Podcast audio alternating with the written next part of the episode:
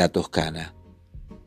Pocas veces sentí una presencia femenina tan fuerte como la de esta bella pasajera.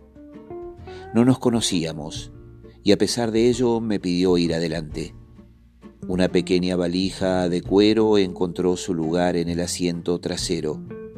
Los dos nos acomodamos y ajustamos los cinturones de seguridad. No me atreví a preguntarle el nombre de su perfume, pero era realmente rico. Aunque no llegué a verla con precisión, en la oscuridad de esa callecita de flores, su presencia me convenció que se trataba de una actriz o gran modelo.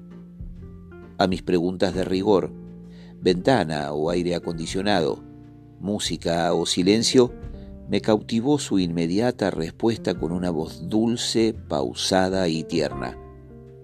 Mientras arrancaba el auto, no pude disimular mis ganas de mirarla y ahí estaba ella, linda, elegante, delicada. Un sobrio collar de oro en armonía con sus aros, anillos, reloj y pulsera la convertían en reina. Mi color preferido en sus uñas impecables recién pintadas. Nos cruzamos una intensa mirada como preguntándonos cien preguntas al mismo instante. Miró su celular, cambió varias veces de pantalla y lo guardó en su cartera. ¿Hace mucho que se dedica a esto? El intento de una respuesta fugaz dio resultado para darle lugar a ella. De a poco empezó a soltarse como si nos hubiésemos conocido de antes. Las bocinas del tránsito interrumpían el clima de diálogo, pero así y todo la conversación se hacía cada vez más profunda. Me parecía mentira estar llevando a semejante mujer. Insisto, femineidad en su total pureza.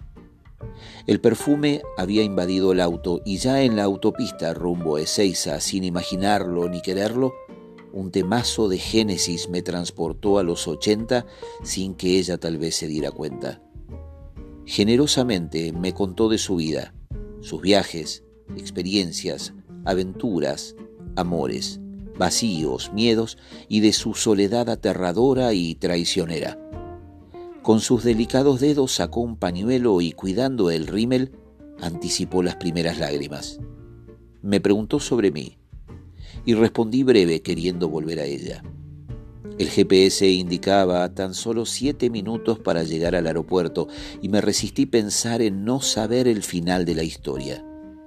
Recuperó su aliento y con una voz más fuerte me pidió que nunca dejara de amar a quien estuviese a mi lado, que trabajara día a día la comprensión, la escucha y el paso del tiempo, que no le tuviera miedo a las arrugas, al lento andar y a la pérdida de los sentidos, que abrazara siempre aún en momentos tibios, que no le tuviera miedo a la muerte y que luchara siempre hasta el último suspiro. Morí de ternura y me pregunté por qué había sido yo el elegido para este viaje tan divino. Un viñedo en la Toscana la esperaba de regreso con mezcla de nostalgia, tristeza, dolor y ausencia para comenzar su última cosecha.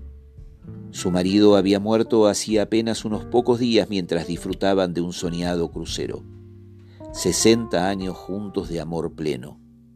Una amorosa sonrisa irradió su cara de repente y mientras abría su cartera para pagarme, me pidió que la mirara a los ojos y sin temblar solo repitió, lo volvería a hacer mil veces. Mi mirada significó una silenciosa pregunta y ella insistió dulcemente, Rufino, créame que volvería a vivir otros sesenta años con el mismo hombre. He sido muy feliz. Quédese con el vuelto y nunca deje de intentar seguir amando. Me dio un abrazo y un beso en cada mejilla. Se acomodó en una silla de ruedas y llevada por un muchacho uniformado se fue perdiendo.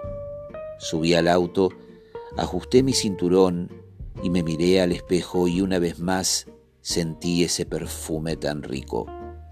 Me quedé pensando en sus jóvenes noventa años y en su impecable femineidad.